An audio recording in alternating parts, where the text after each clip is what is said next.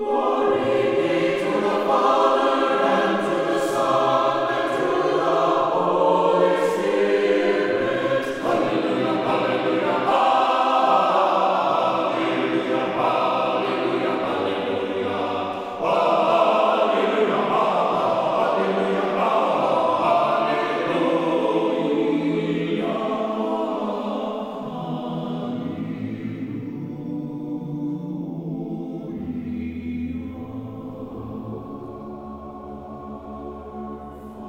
Glory to Jesus Christ. Annunciation Byzantine Catholic Parish presents Light of the East, a program revealing how the Eastern Catholic churches have nourished the Roman Catholic churches and today's world in profound ways through their histories, traditions, mysteries, and spirituality. Hello, I am Father Thomas J. Loya, pastor of Annunciation of the Mother of God Byzantine Catholic Church in Homer Glen, Illinois, and this is a story of the Eastern churches, an inspiring story of faith, courage, intrigue, mystery, spirituality, dissension, and reconciliation. But most of all, this is an expression of a great experience of faith through a unique divine liturgy.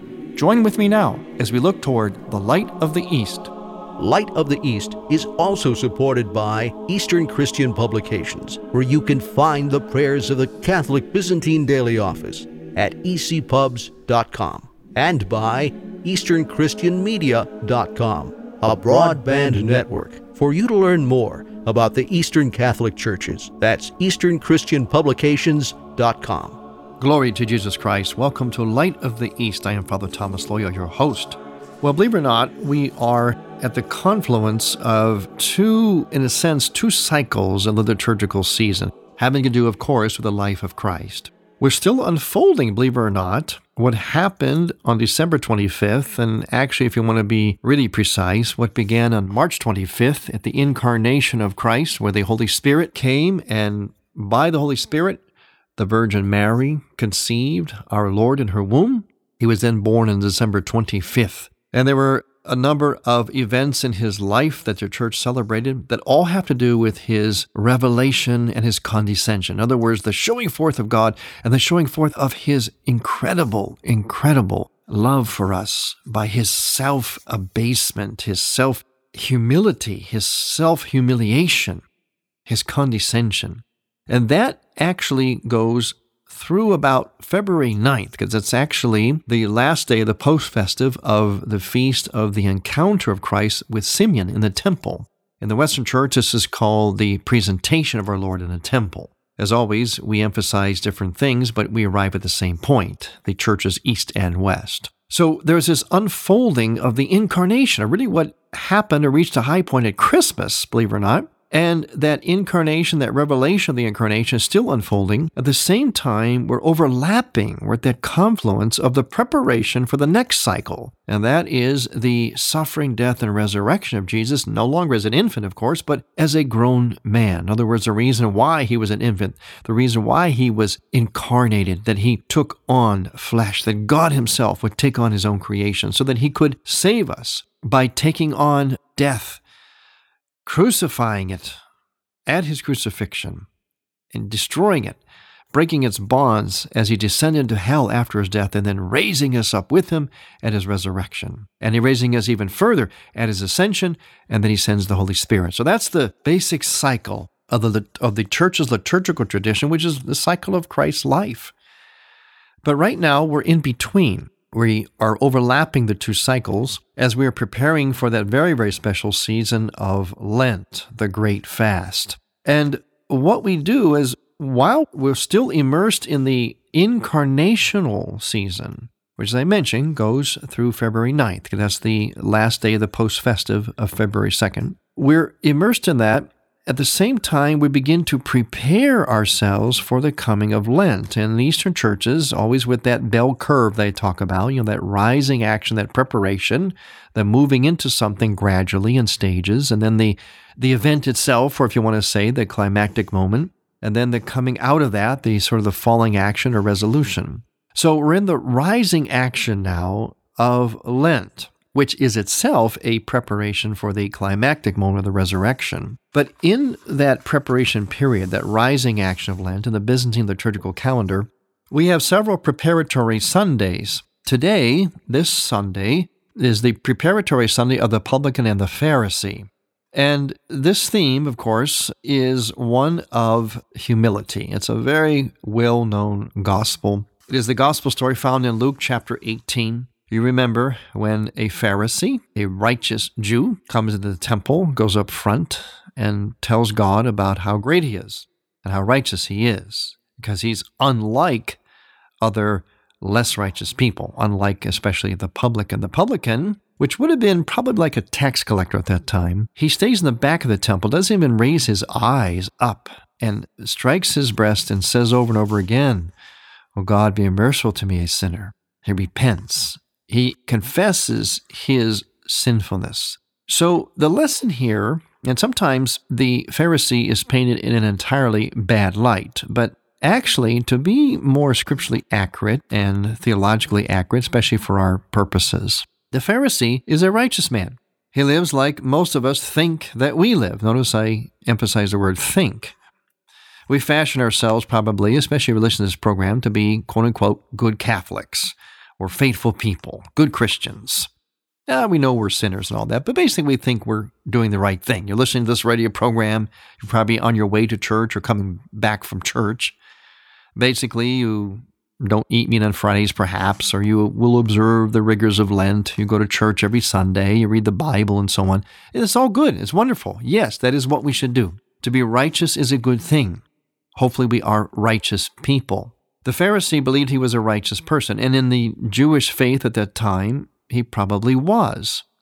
But the point of this gospel, and the reason why the church puts it before our eyes at this particular time, is that with the coming of Christ, it's not necessarily about being righteous in the sense of, well, you keep all the laws and the rules. You know, you keep your nose clean, so to speak, spiritually. You obey the rules, you play by the rules. That's okay. It's right. We should do that. But with the coming of Christ, the reason why we have gospels like this in the time of Christ is that Christ is trying to teach us that are celebrating since Christmas with his coming, we have now a new covenant, a better way, a way that was being prepared for by the whole Old Testament, by the laws of the Old Testament and the prophets. We're being prepared now for life in the Spirit. In other words, for what happens in our heart.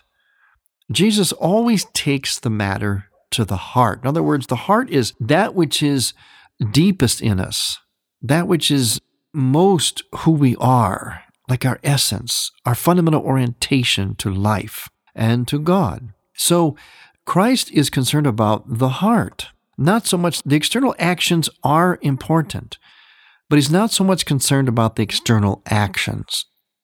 The actions should be determined or they're animated, purified, made authentic, made sincere by what is in the heart. What was in this Pharisee's heart was simply his own self, his own righteousness. I mean, did things that were right. It's okay. He was justified in that regard. But there was something better, something deeper. And that's what the publican had. The publican had from his heart the sense of who God is and who he, we, are in relation to God. He had that profound sense of the only posture, the only honest posture we could take before God, one of absolute humility, that we are nothing. As we say in the communion prayer in the Byzantine Church, we ask God to forgive us our sins, for we are sinners of whom we are the first. And we're quoting 1 Timothy, whom we are the first. Each one of us says to God before we receive communion that we are the worst sinners. What do you mean me? What about that guy over there? What about those people on TV that I see? They do these horrific things. They they kill people and do all kinds of horrible crimes. I'm not like them. Well, right then and there, by thinking that way, we already show ourselves to be sinners. We cannot judge the heart. We can judge the actions, but not the heart. The only heart that we can come close to judging is our own. And that's why we say, in all honesty, of who I am the first. I am the first sinner because the only person's sin that I can be absolutely assured of is my own. I can only judge external actions of others, but I cannot judge their culpability, what is in their heart. Only God can. So the publican becomes the model. The Pharisee is the model to an extent. But we have to go deeper. And that's what's going to happen to us, or should happen to us, first of all, in response to this great season of the incarnation, by what God has done for us, and realizing our littleness, our sinfulness, our lowliness in relation to this God who has done this incredible great mystery of his incarnation. And so the only honest, logical reaction is one of great humility, of our sense of lowliness before God. And that's why the Pharisee is not so much justified except in his own mind, but the publican is the one who is truly justified, not because it's not in his own mind. All he knows is that he's a sinner. But in the mind of God, he is justified because he knows that he's a sinner and admits it. In the liturgical text for this Sunday, as always, they're very rich in meaning. We'll look at a couple of them. Says the abundance of virtue is brought down by pride, but in the absence of virtue, humility obtains justice. Let us also seek to obtain this gift. When we return, we're going to talk more about humility and this gift of humility, this virtue of humility, as we come to that confluence of the great mystery, the unfolding of the great mystery the incarnation, and Christ suffering, death, and resurrection. It's a very interesting period we are in. We are in between, or we are in the both and. I'm Father Thomas Loya on Light of the East. Light of the East mission is Christianity's reunion, and to tell the story of the Eastern lung of the Catholic Church, we need your support. In order to keep Light of the East on the air, you can make a donation now by going to ByzantineCatholic.com. That's ByzantineCatholic.com. And then donate securely using any major credit card. With your help, we can keep Light of the East's illumination bright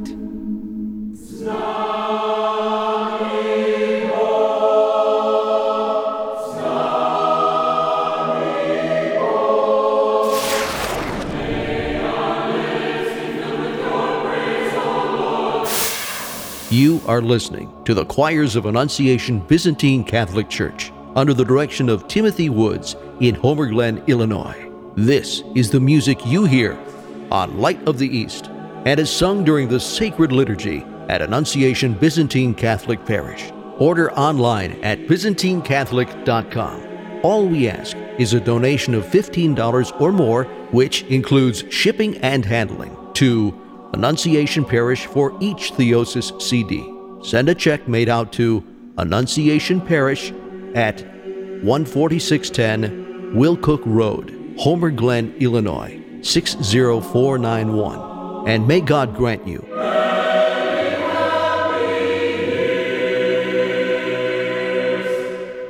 You're listening to Father Thomas Loya on Light of the East.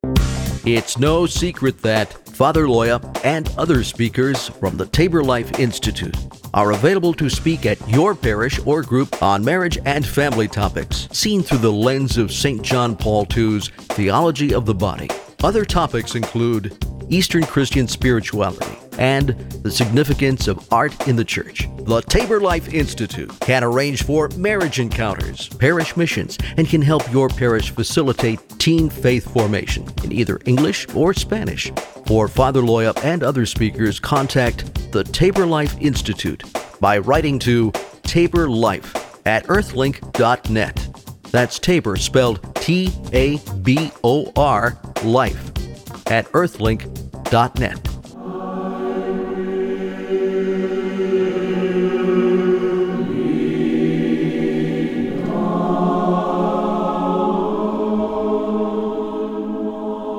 Welcome back to Light of the East. I am Father Thomas Loya, your host. We quoted from the liturgical text just before the break. The liturgical text for this Sunday, which is a preparatory Sunday for Lent, of the story of the publican and the Pharisee from Luke chapter 18. And we said that the abundance of virtue is brought down by pride. Now that's very interesting. Just like the Pharisee, that implies the Pharisee had abundance of virtue. Now, sometimes he gets a totally bad rap. Remember, he's living according to the faith that he knew. It's just that the faith goes more and deeper than just external observances and we can feel, well, we did everything right. We did all the right things, so we're justified. We can go to heaven. It goes deeper than that. And the liturgical texts say the abundance of virtue is brought down by pride. See, pride is is everything. Let's face it. We know it's it's a common saying, pride is the mother of all sins. At least I used to hear that when I grew up. It is interesting that in the Eastern churches and the Western churches, when they list their major deadly sins, in the East they call it the passions. In the West, it is pride at the very top of the list of the seven deadly sins. In the East, there are eight. Of course, we're going to be longer. and pride comes at the bottom of the list. Gluttony is at the top. In the East and West, we always arrive at the same place, but through different ways. Pride is at the top of the list because it is the mother of all sins, as the West says. And so they put it at the top of their list of deadly sins. The East will say that yes, pride is the mother of all sins and puts it at the bottom, meaning that if you get through the others gluttony, fornication, avarice, bitterness, anger, acedia, vainglory you still have to grapple with pride. The pride will always, always be that challenge. The Eastern spirituality is very, very strong on trying to help us rid ourselves of pride. We are forever debasing ourselves by crying out to God for forgiveness. Lord, have mercy, we say over and over again. We do prostrations, many, many of them. We forever ask forgiveness. We have this marvelous prayer of St. Ephrem during Lent O Lord and Master of my life, spare me from the spirit of indifference, despair, lust for power, idle chatter. Instead, bestow on me, your servant, the spirit of integrity, humility, patience, and love. Yes, O Lord and King, let me see my own sins and not judge my brothers and sisters, for you are blessed forever and ever. Amen. And for each one of those verses, it's actually three verses in that prayer of St. Ephrem, a great Syrian saint. And after each one, we actually do a bow or a prostration. We actually touch our heads to the ground like the publican. We imitate the publican during Lent. And that's why this story from Luke's gospel is so so appropriate as a preparatory gospel for Lent. There's also great stories from the Eastern Fathers. We always enjoy the stories and the sayings of the Eastern Fathers, very much a building block of Eastern Christian spirituality. I love a lot of these stories on humility. Here's one. A monk once asked Elder Macarius. Now, Elder Macarius was a very famous Byzantine Eastern monk. A monk once asked Elder Macarius how to be saved. St. Macarius asked him, Go to the tombs and attack the dead with insults. The monk wondered at the advice. However, the monk wondered at the advice. However, he went, as he was told, and cast stones at the tombs, insulting the dead. Then returning, he told what he had done.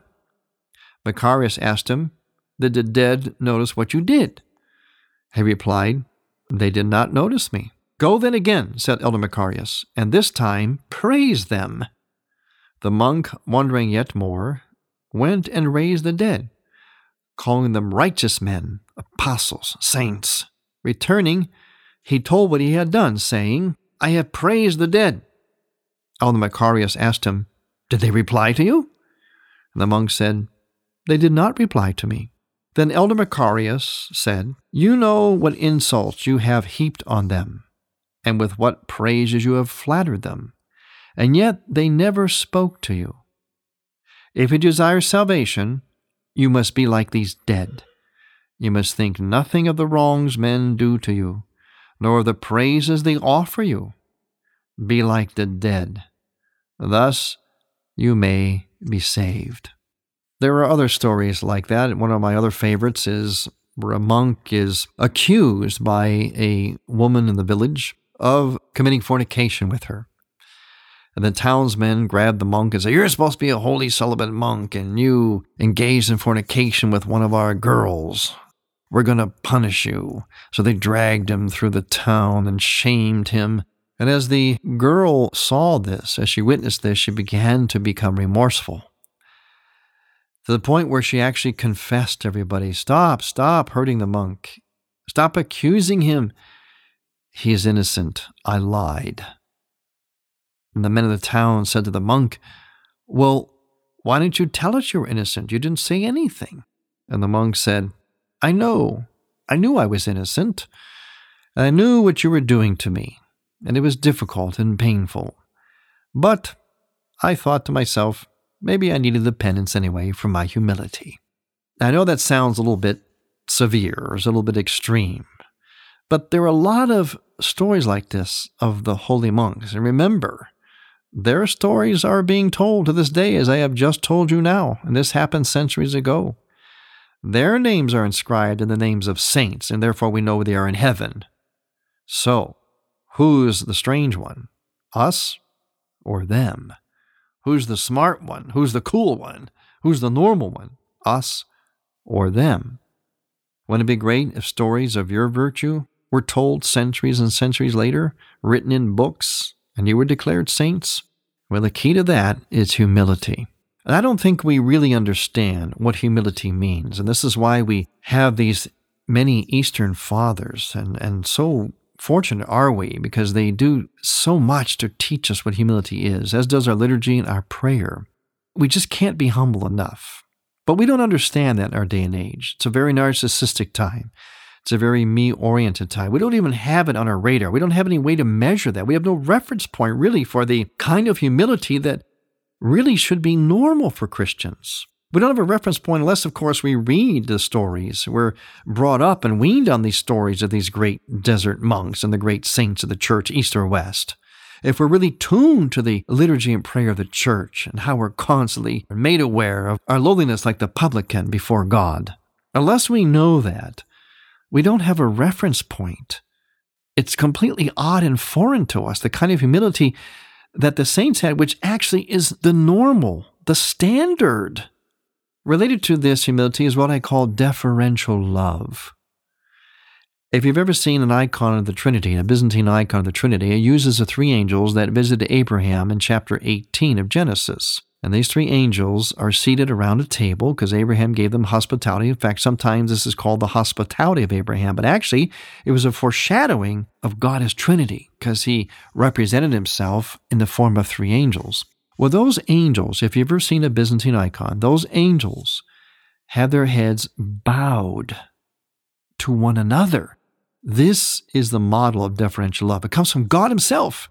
Within God Himself, there is deferential love as the three persons of the Trinity bow to one another as though each other is more important than the other, but we all know that they are equal, of one essence and substance and so on, consubstantial. Yet they bow to each other as though each one is greater than themselves. Now, if God can do that within Himself, how much more so should we practice deferential love? Deferential love means, well, like the word says, to defer to one another, like St. Paul says in Ephesians 5 to married couples, defer to one another out of reverence for Christ. Imagine if married couples did that. That's the number one thing that is missing from all marriages that have difficulty. Everything else aside, the thing that's missing is deferential love. And that's the one thing that can actually heal those marriages. Everything else aside, psychological problems, psychoanalysis, counseling, therapy, yeah, that's all fine. But in the end, it's deferential love that heals. So, humility and deferential love are very, very deeply woven in the spirituality of the church and, in particular, the Eastern spiritual masters. And the church, in her wisdom, knowing that humility is so important to a happy marriage, to a happy life, to everything. It's the imitation of God. Knowing that, the church wisely, as always, in its ingeniousness, puts a lesson of humility in front of us as we prepare for the ultimate season of humility, the season of Lent, the season of the Great Fast. Thank you for listening. I'm Father Thomas Loya on Light of the East. To hear Light of the East again, visit ByzantineCatholic.com and click on the Features and Programs tab, and on iTunes. Thank you for listening to Light of the East. We encourage you to tell a friend about Light of the East and to visit ByzantineCatholic.com. Light of the East is produced by ADC Media.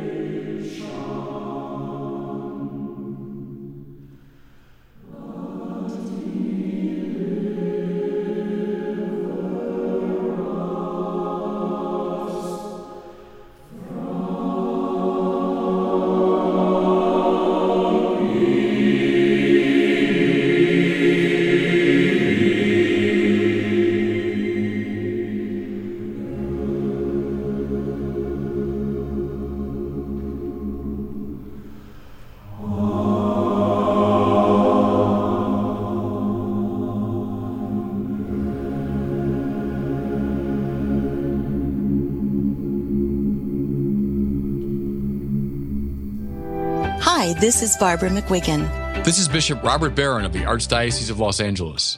This is Dr. Greg Popcak. And Lisa Popcak. Thanks for listening to EWTN Radio. Thank you for listening. Next week, we will return to the Light of the East. To learn more about Annunciation Byzantine Catholic Parish, visit our website, ByzantineCatholic.com, where you will also find an archive of all of our programs. In order to continue Light of the East with its mission of Christianity's reunion, we need your support with a donation. Any amount will be a blessing. Please make out a check to Light of the East Radio and send it to Light of the East, 14610 Will Cook Road, Homer Glen, Illinois 60491. That's Light of the East, 14610 Will Cook Road, spelled W I L L C O O K Road. Homer Glen, Illinois, or donate online on the homepage of ByzantineCatholic.com. From the Light of the East, a new dawn of unity is in sight. God bless you, go with God, and may God grant you many happy years.